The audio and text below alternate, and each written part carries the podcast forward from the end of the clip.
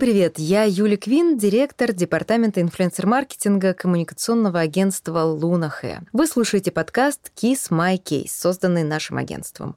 Мы говорим с людьми, меняющими культуру потребления, самыми креативными талантами на рынке, предпринимателями и главами компаний, журналистами, инфлюенсерами и другими звездами из самых разных областей. В наших разговорах мы будем задавать вопросы и слушать, потому что именно так мы можем изменить наши взгляды на стремительно меняющийся мир. Обязательно подписывайтесь на наш подкаст, чтобы не пропустить новые выпуски, и не забудьте рассказать о нас вашим друзьям и коллегам. Но прежде чем мы начнем разговор с гостем, хочу рассказать о специальном предложении для слушателей нашего подкаста от наших друзей и партнеров компании Kitchen Ceremony. Это изысканная коллекция пряностей и предметов декора, способная стать отправной точкой для создания множества блюд. С Kitchen Ceremony время, проводимое на кухне, наполняется содержанием и особым смыслом. Итак, для всех наших слушателей действует специальная скидка на всю продукцию компании 10%. Чтобы получить скидку, назовите кодовое слово KISS. Срок действия акции до 30 ноября этого года. Пользуйтесь! Сегодня мы поговорим о ТикТоке для бизнеса. Что получают бренды от работы с тиктокерами? Можно ли монетизировать контент в этой соцсети? Стали ли воспринимать бренды эту площадку всерьез как инструмент, способный повлиять на продажи? Об этом и о многом другом мы будем говорить с нашим гостем. Это автор популярного телеграм-канала «Запуск ТикТок», тиктокер с полумиллионом подписчиков Александр Турлаков. Саша, привет! Всем привет! Большое спасибо, что пригласили. Очень рад с вами услышаться, поделиться информацией, рассказать о ТикТоке максимально подробно, насколько я это могу, и передать весь свой опыт. Ох, спасибо тебе большое. Во-первых, радостно, что мы можем с тобой общаться вне зависимости от того, где находимся. Саша сейчас в Петербурге, я в Москве, и нет преград нашему общению. Во-вторых, спасибо тебе за телеграм-канал, который ты ведешь, э, действительно очень много полезного. Я даже для себя в нем э, узнаю. И мой первый вопрос для тебя такой. Поскольку мы сегодня будем говорить о бизнесе, чем, на твой взгляд, сейчас является ТикТок для бизнеса, для брендов? Поскольку еще пару лет назад ТикТок считался, ну, скажем так, не очень солидной соцсетью для серьезных компаний. Сейчас же ситуация не просто меняется, но она уже изменилась. Как сегодня бизнес воспринимает ТикТок? Для бизнеса в первую очередь TikTok э, является, наверное, как э, даже не только для бизнеса, наверное, для любого человека, кто заводит там аккаунт, будь то, неважно, это компания или обычный пользователь, TikTok стоит особняком от всех э, любых других приложений, социальных сетей, в том плане, что он дает просто невообразимое количество трафика бесплатно, без каких-либо вложений, что существенно помогает впоследствии увеличить количество продаж и рассказать рассказать о своем бренде, о своем бизнесе, либо же о себе, либо о своих услугах сразу одновременно большому количеству людей. При этом э, без каких-либо вложений, что, в принципе, невозможно сделать в любой другой социальной сети. Но мы, кстати, с тобой еще поговорим о том, как обходить какие-то интересные правила ТикТока относительно коммерческого размещения. Но а вот э, по твоему личному опыту еще остались те компании, которые считают, что ТикТок это не для них? Или уже все зашли? Отрицание ТикТока свидетельствует о э, слабой осведомленности мира социальных сетей. Скажем так, отрицание и такое презрительное отношение к данной платформе на данный момент скорее уже вредит брендам, и они теряют очень большие возможности и теряют потенциальных клиентов, потенциальные охваты новых зрителей и не затрагивают новую аудиторию. Давай начнем с самого начала. Принципы входа в ТикТок. Для того, чтобы набрать большое число подписчиков э, и просмотров, соответственно.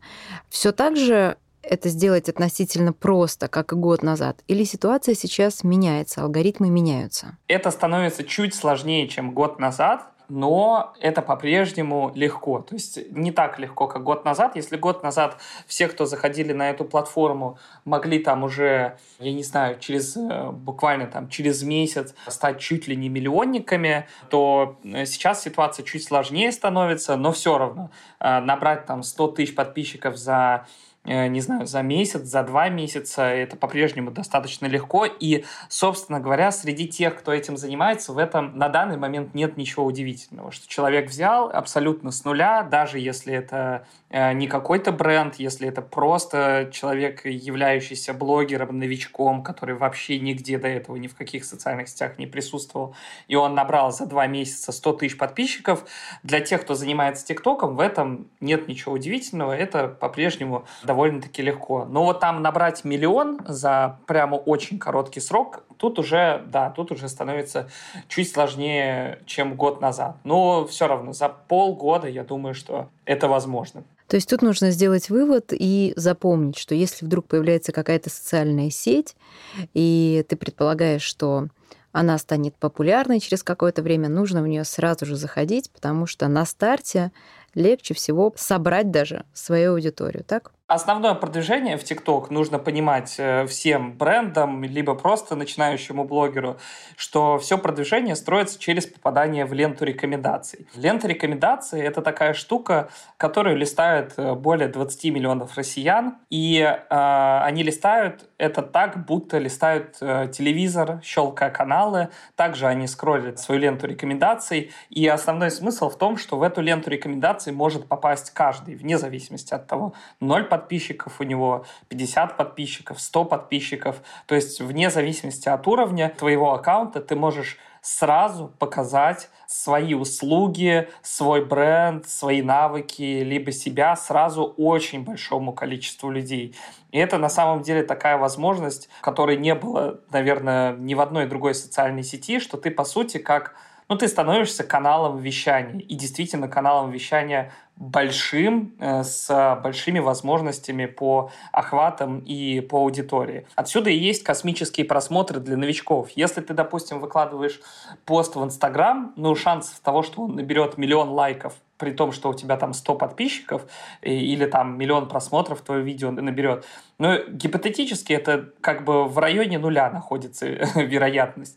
Вот. А в ТикТок это, ну, вообще не редкость. И я среди тех людей, кто начал выкладывать видео, и, по-моему, там 10 или 15 видео набрало около двух миллионов просмотров, что таких результатов я нигде бы, ни в одной другой социальной сети не, не мог бы добиться. Чисто даже с точки зрения функционала, с точки зрения того, как работают социальные сети. А что нужно сделать человеку, у которого ноль целых ноль десятых подписчиков, чтобы попасть в ту самую ленту рекомендаций, человеку или бренду, неважно. Для того, чтобы ты попал в ленту рекомендаций, нужно соблюдать целый ряд правил. На самом деле, новичку может показаться этот ряд правил довольно-таки большим, но на практике все достаточно просто. Во-первых, что нужно соблюдать при попадании в ленту рекомендаций, это то, что ты должен понимать, как работают алгоритмы. Первое, что нужно сделать, это делать ролики длиною 15-25 секунд, потому что от того, какая средняя длительность просмотра, очень сильно зависит, будет ли TikTok толкать твое видео в ленту рекомендаций еще больше и больше.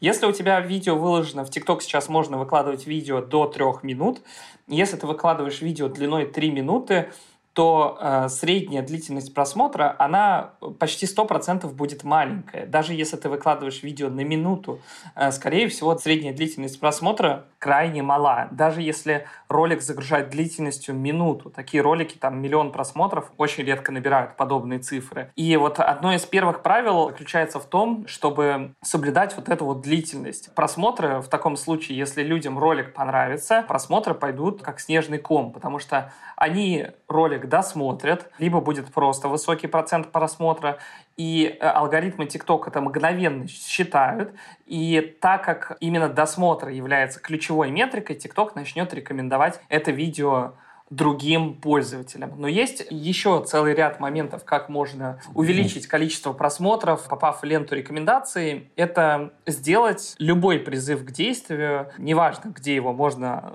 как бы можно голосом озвучить прямо в видео, мол, не забудь там подписаться на мой аккаунт, либо написать описание к ролику о том, чтобы человек э, не забыл подписаться и заглядывал обязательно в твой профиль. С этим понятно. Ты вот э, чуть ранее сказал о том, что стать популярным в ТикТоке супер легко. Помимо тех двух правил, которые ты озвучил, важен ли контент? Нужно ли принимать участие в этих бесконечных челленджах? Танцевать, на голове стоять, собаки что-то там с собакой делать? Вот в этом во всем чате кутежа вообще нужно принимать участие или нет? Можно стоять особняком, делать какой-то свой полезный или развлекательный контент. На самом деле вообще не обязательно. Это большое заблуждение, что э, если вы вышел челлендж там какой-то обновленный, нужно сломя голову бежать и снимать его. Э, например, я и там, я не знаю, все мои друзья, с кем мы занимаемся ТикТоком, мы ни разу не участвовали ни в одном челлендже, э, ни разу не снимали такие общепринятые видео, скажем так, просто потому что вот мне, например, я думаю, что многие предприниматели меня поймут, мне, например, неудобно снимать какие-то видео, которые, скажем так, э, ну, вот танцевать я, например, вообще не люблю. Это вообще не моя история. Плюс делать видео какие-то смешные, там, с безумными приколами, мне тоже тяжело, потому что у меня сеть футбольных клубов в Санкт-Петербурге. Меня знает очень много клиентов, родителей, которые постоянно, пристально следят за мной. У меня есть партнеры в разных направлениях. И я, скажем так, ну, не особо готов подстраиваться под тренды ТикТока ради каких-то заоблачных просмотров. На самом деле их можно достичь и без этого, и вот э, в целом мой аккаунт э, яркое тому подтверждение. Но есть на самом деле еще полно примеров таких же, где люди юристы, где люди просто психологи, Э, заходят, начинают выкладывать свой контент, абсолютно серьезный, где они рассказывают про воспитание детей или про то, как там избежать наказания от полиции какой-нибудь, или ну, такие юридические вопросы, либо адвокаты тоже очень, очень большое количество их заходит и набирают вполне себе спокойно живут, набирая там по 500, по 600 тысяч просмотров.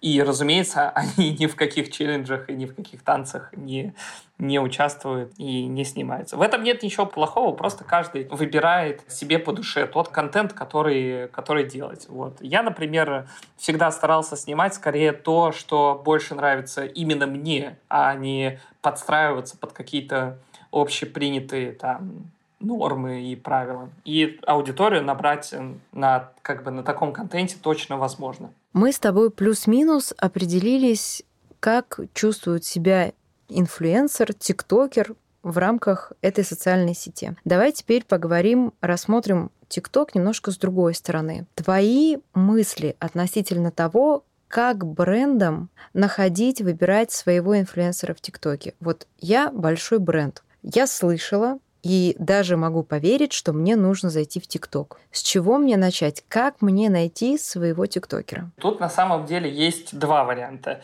Либо э, написать э, нескольким ТикТокерам э, напрямую, э, их полно находится в Инстаграме, просто можно найти через банальный поиск э, популярных ребят и написать им коммерческое предложение прямо директ. Либо можно пойти другим путем. Есть два пути. Взять уже имеющегося, либо взять человека и обучить с нуля и сделать его лицом, скажем так, своего аккаунта в TikTok. Прости, перебью тебя. Вот интересный момент. Ты говоришь о том, что компания может взять своего тиктокера и обучить его. Совсем недавно э, наткнулась на предложение на HeadHunter. За такую опцию компании предлагают от 80 до 250 тысяч рублей. Мне кажется, это еще не предел. Да, ну, э, я думаю, что компании, которые предлагают такую цену, довольно хорошо понимают особенности платформы и особенности я имею в виду те возможности, которые может дать платформа э, на данном этапе. То есть они понимают, что они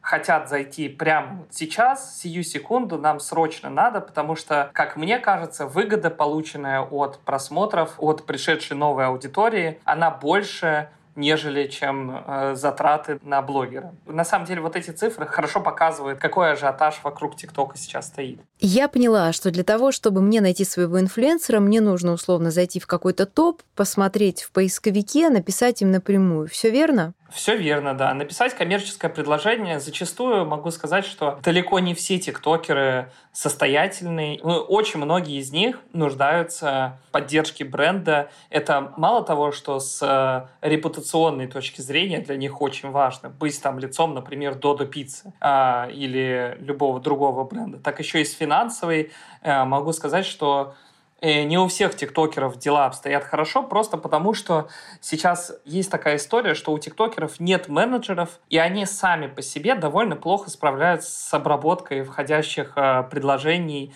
по, там, от брендов и, и от э, каких-то рекламодателей, они действительно нуждаются там в поддержке. Они в большинстве случаев только рады стать э, чьим-то лицом и пропагандировать чей-то бренд. И более того, они почти все свободны и не заняты никакими компаниями. Вот в Инстаграме уже рынок рекламы, он давно сложился, правила игры плюс-минус понятны. Не всегда понятно, откуда берутся высокие ценники у инфлюенсеров, э, но как бы в любом случае правила игры, их границы плюс-минус очерчены. Как строится математика в ТикТоке? Основываясь на чем тиктокеры определяют какую-то ценность своего ролика? Нужно запрашивать данные по статистике. Все зависит от того, вот бренды многие ошибаются, когда берут тиктокера, у которого якобы большое количество просмотров. Но нужно запрашивать статистику за последние 28 дней. Потому что если мы зайдем в ленту, то не всегда отображаются даты выложенных роликов. И бывает такое, что выкладывается ролик там раз в месяц, и не всегда он набирает большое количество просмотров. Нужно смотреть по активности за 28 дней. Зачастую, если там это больше 10 миллионов просмотров, значит, ну, с этим человеком имеет смысл работать. Обычно вот на моем примере, насколько я знаю, бренды вставляют ссылку в описание профиля с UTM-меткой и отслеживают конкретно, сколько заказов приходит именно с этого инфлюенсера. Насколько я знаю, Dodo Pizza в том числе так и делала. Они вставляли ссылку в описание блогера, э, в описании его аккаунта. Блогер выкладывал э, интересные видео с пиццей, он придумывал контент, делал какие-то э, разнообразные активности, и люди спокойно переходили по этой ссылке и оплачивали заказы. Эффективность блогера отслеживалась вот подобным образом. Но это же тебе нужно. Ты увидел ролик, тебе ролик понравился, тебе нужно сделать действие, перейти на страницу, и только потом еще одно действие – это кликнуть на ссылку. Сложный да, алгоритм. Скажи, пожалуйста, ну а вот какое вот ценообразование у тиктокеров? Потому что я, например, знаю, что совсем недавно, да, много этих подборок, и, в принципе, совсем недавно Forbes опубликовал данные по доходу топовых тиктокеров. И там у лидеров суммы приближаются к 10 миллионов э, рублей в год. Это корректные цифры? Я думаю, что они зарабатывают больше, потому что, скажем так, Forbes считают тиктокеров только тех, которые являются именно тиктокерами. Понимаешь, что я имею в виду? Которые зарабатывают на рекламных активностях. Да, которые, конечно, понимаю. Которые не предприниматели. Однако я знаю предпринимателей, которые зарабатывают через ТикТок приблизительно такие же цифры. Скажем так, выкладывают вообще свой контент. Вот, допустим, насколько я знаю, есть тату-студия, которая получает клиентов из, из ТикТока. Чек на тату средний довольно-таки большой. У них э, там 80% трафика э, клиентов идет именно из ТикТока. И там как бы доходы э, у вот этой сети тату-студии, они тоже довольно-таки большие. Но их в этот список никогда не включат, потому что это скорее бизнес в ТикТоке, нежели чем как какой-то индивидуальный тиктокер зарабатывает. Понимаешь, о чем я говорю? Да, конечно, я понимаю, но это как дополнительная история. Но вот мой вопрос, а, на да. самом деле, вот я все к чему веду. Я, ты помнишь, все еще большая компания. Я точно понимаю, сколько стоит тот или иной блогер в Инстаграме. Я точно понимаю, что если у блогера такое-то количество подписчиков, там такой-то IR, такое-то вовлечение, такая-то внутренняя статистика, то он плюс-минус будет стоить вот столько-то, да? То есть логика ясна. Как строится логика исчисления в ТикТоке? А, смотри, это очень хороший вопрос, но, к сожалению, никакой логики на данный момент э, нет. Рынок находится в полном хаосе, цены все устанавливают как хотят, как им вздумается. Есть э, блогеры-миллионники, которые готовы работать ну вот на 100% вам говорю, которые готовы работать абсолютно бесплатно только с точки зрения имиджевой поддержки. А есть другой блогер, который с теми же показателями э, будет запрашивать у вас там 100 тысяч рублей ежемесячно за рекламную интеграцию. Я не могу сказать по поводу логики, как она строится, потому что на данный момент нет никаких устойчивых показателей, на которые можно было бы опереться с точки зрения рекламы и с точки зрения каких-то цен, которые уже устаканились устаканились на рынке. Э, все примерно опираются на то, как оно существует в Инстаграме, либо в том же Телеграме.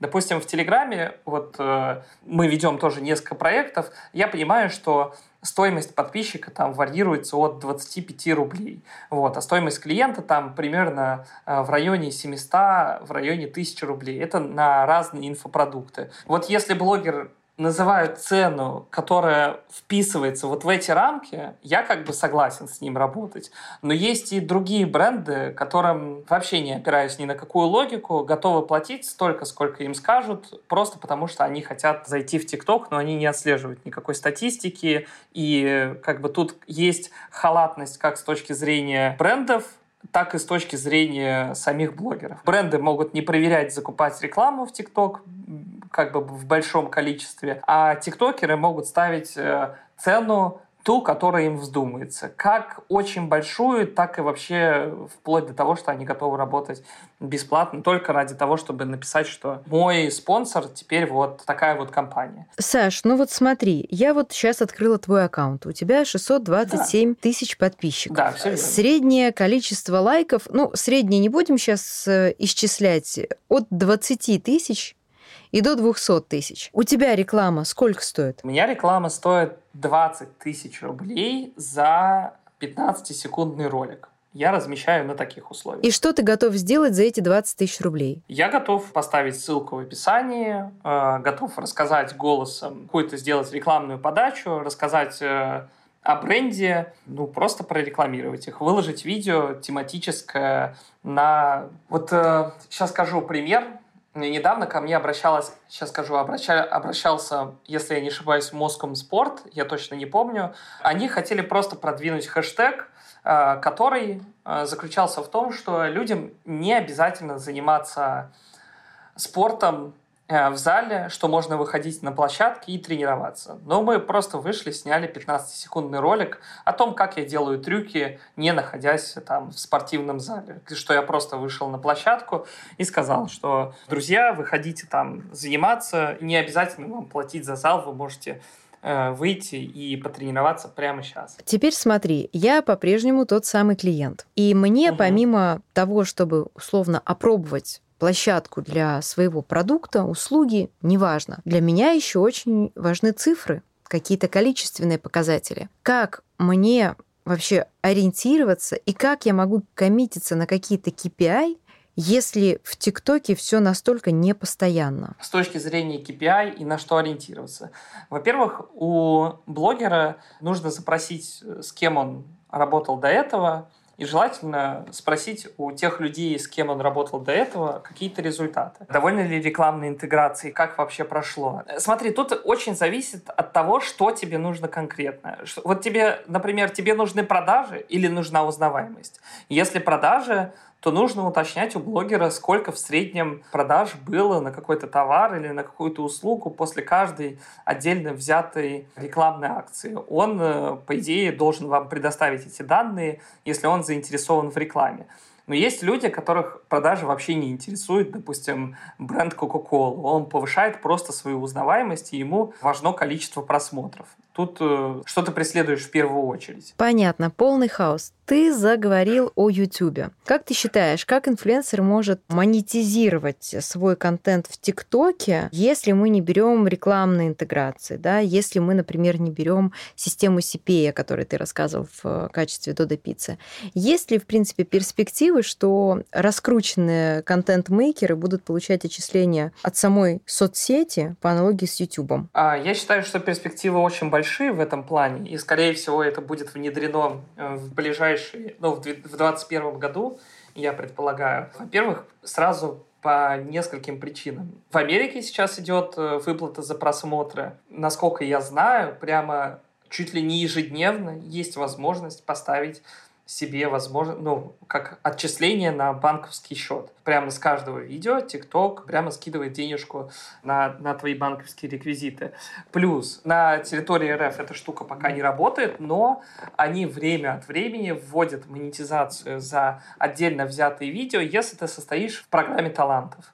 То есть там, я сейчас точно цифры не могу, не могу сказать, во-первых, они конфиденциальные, но они в программе талантов время от времени, там, допустим, какой-то праздник или какая-то там новогодняя неделя, они инфлюенсеров сподвигают к тому, чтобы они снимали большое количество видео на ту или иную тематику, указывая, сколько они получат денег такого-то числа за то или иное количество просмотров. TikTok house ы. Очень яркое явление в ТикТоке. И знаю, что ты как раз тоже создаешь подобные. Расскажи чуть больше об этом. На самом деле я не создаю. Ко мне обращаются довольно большое количество людей для того, чтобы создать, так как я являюсь, скажем так, тем человеком, наверное, притяжением всех блогеров. Через меня выходит огромное количество блогеров. Есть возможность организовать TikTok House.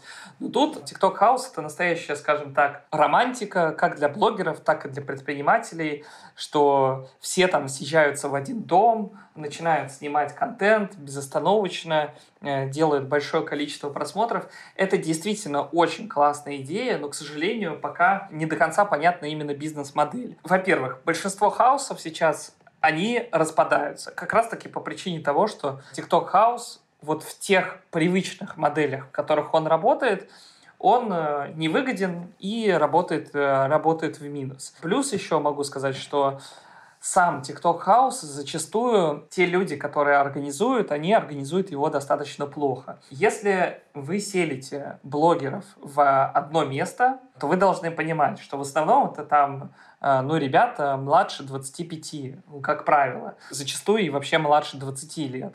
И если поселить 20 человек в дом э, ребят младше 20 лет и при этом не составить им никакое расписание, не составить им какие-то учебные занятия, э, не следить за распорядком дня и не следить вообще за тем, что происходит в этом доме, а как правило именно так оно и происходит – все ребята бесконечно ссорятся, там творится за кадром, ну вот на, на видео все выглядит нормально, но зачастую за кадром творится полный ад, там слезы, ребята ругаются постоянно, просто потому что это как детский лагерь без вожатого, как бы в этом плане это такая штука, что этим нужно очень основательно заниматься. И пока нет предпринимателей, которые взялись бы за TikTok House, имея какой-то опыт в подобных историях, такой более-менее твердый и основательный. Я поняла, это как, э, как Дом 2 или как, то есть вспомнить э, за зеркалом, да, или как этот проект был сто лет назад, откуда пошел потом Ну, Дом за 2? зеркалом не знаю, но Дом 2 э, знаю. Что-то что да. подобное. что-то похожее получается. Вот с точки зрения TikTok хаусов есть у блогеров довольно большое преимущество а, с той точки зрения, что ты живешь еще с 10, с 20 такими же людьми, и ты автоматически подлетаешь по просмотрам, у тебя сильно действительно увеличивается узнаваемость, потому что аудитория везде перекликается, ты снимаешь а, с популярными людьми. И плюс еще ко всему, для, именно для самого инфлюенсера эта история довольно хороша, потому что за его рекламу берутся какие-то другие люди, которые лучше в этом разбираются, чем он. Потому что инфлюенсеры, ну, блогеры, это блогеры. Они не всегда понимают, как общаться с э, рекламодателем, как общаться с брендом. Они не всегда понимают, какую цену ставить. Вообще, зачастую они даже не всегда способны разместить там рекламу вовремя. Это во многом ребята с маленьким количеством опыта, скажем так. Поэтому в этом плане для них есть довольно-таки много плюсов, что ты по просмотрам у тебя нормально, и есть еще человек, который занимается твоей рекламой. Но вот хаосы распадаются по причине того, что организаторы не могут найти окончательный метод э, такой монетизации, когда можно было бы окупить все затраты на содержание дома, аренды, на выплату, на выплату. Саш, вот, вот интересно, смотри, в США ни для кого не секрет, настоящий бум на рынке аренды премиальной недвижимости, и спровоцировали этот бум как раз-таки тиктокеры. А вот в России какие требования предъявляются к тикток-хаусу? Вообще это зачастую обычный частный дом, который находится в пригороде довольно... Ну, это, э, скажем так, в Санкт-Петербурге вообще, насколько я знаю, ни одного хауса не было создано.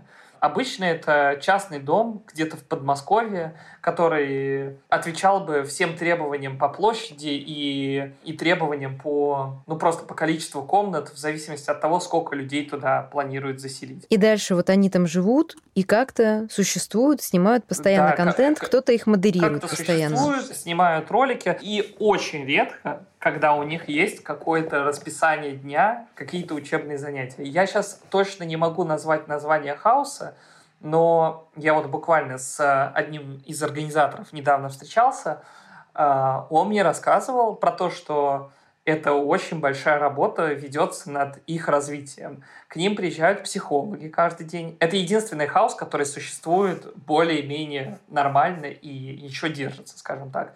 А, к ним приезжают психологи, у них э, по утрам обязательно там тренировки спортивные, постоянно организуются какие-то тренинги, у них есть определенное время на съемочные дни, у них есть какие-то дни, когда в эти дни могут приехать звезды там вроде Оли Бузовой и ну, подобных медийных персон. В общем, если расписание дома хорошо составлено, то это большой плюс для того, чтобы TikTok House функционировал хорошо. Но по-прежнему, опять-таки, модель, по которой TikTok House мог бы окупаться, никому до конца не понятна. Есть предположение, что в дальнейшем это могут быть полностью брендированные хаусы, когда бренд берет и заселяет 10-15 блогеров в этот дом, и этот дом стилистически оформляется полностью под э, свои цвета, под свою рекламу, везде фонит где-то его название. Послушай, но это идеальная схема, когда у тебя есть бюджет, мне кажется, именно с этого и нужно, этим нужно заниматься в ТикТоке. Я вот как раз, ты меня опередил, я как раз хотела об этом сказать. Ты пишешь сейчас угу. книгу о ТикТоке.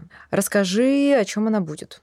Эта книга будет о том, как добиться успеха на этой платформе. Я стараюсь использовать более общие правила, нежели чем какие-то конкретно прикладные инструменты, потому что они всегда меняются. Ты уже говорила, что алгоритмы меняются. Эта книга будет хорошо раскрывать э, те возможности, которые может дать TikTok именно обычным людям, которые хотят стать популярными. Э, я в этом плане могу сказать, что я страдал, я долгое время пытался добиться хоть какого-то успеха в социальных сетях. Я пытался ВКонтакте, на Ютубе, в Инстаграме, я создавал паблики, я постоянно что-то вот с 2012 года пытался делать. Глобального успеха у меня, к сожалению, нигде не было. У меня были локальные успехи, там э, где-то видео там набрало 50 тысяч просмотров на Ютубе, но это потому, что меня в гости позвали на один YouTube канал. Но собрать аудиторию вокруг меня, вокруг именно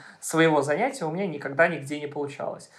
ТикТок с этой точки зрения дал мне очень большую возможность, и я хочу, чтобы об этом узнали в том числе и другие люди, что сейчас э, очень большое количество людей, кто перепробовал уже все, и у него ну, не получилось. Я думаю, что следует попробовать в том числе и в ТикТок, потому что те возможности, которые он дает, это стоило того. Вот что я могу сказать.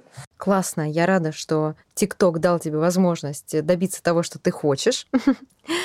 По твоему мнению, где будет ТикТок через год? Что он будет из себя представлять? Хороший вопрос. Я э, отношусь к этому очень осторожно, потому что, оглядываясь назад, я понимаю, что приложение может просто-напросто исчезнуть. Так же, как ты, наверное, помнишь, был перископ некоторое время. Угу. Был, ну, Snapchat он до сих пор есть, но ввели Инстаграм, ввел сторис. Я в этом плане довольно осторожно отношусь к прогнозам. Я понимаю, что может быть, ну, как один исход, так и другой исход.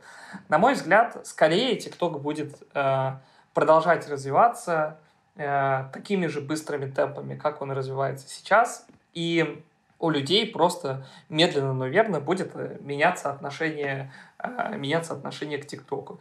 Если сейчас в целом это э, все люди находятся на стадии а там а давайте-ка мы создадим аккаунт и будем туда что-то выкладывать, это примерно времена там 2016 года в Инстаграм то я думаю, через год э, уже будет абсолютно нормально, что человек ведет там блог, собирает какие-то просмотры. Если человек не ведет там блог, это будет уже казаться не то что странным, но каким-то немножко необычным. Э, как если человек сейчас вообще никаким образом не присутствует в Инстаграм, для меня это немного так удивительно даже.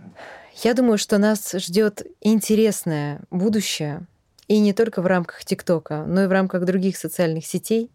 И мне правда хотелось бы с тобой вернуться к этому диалогу через годик и через два. И мне кажется, что мы бы поняли, что все то, что мы предполагали, это самый минимум того, где мы будем находиться на тот момент.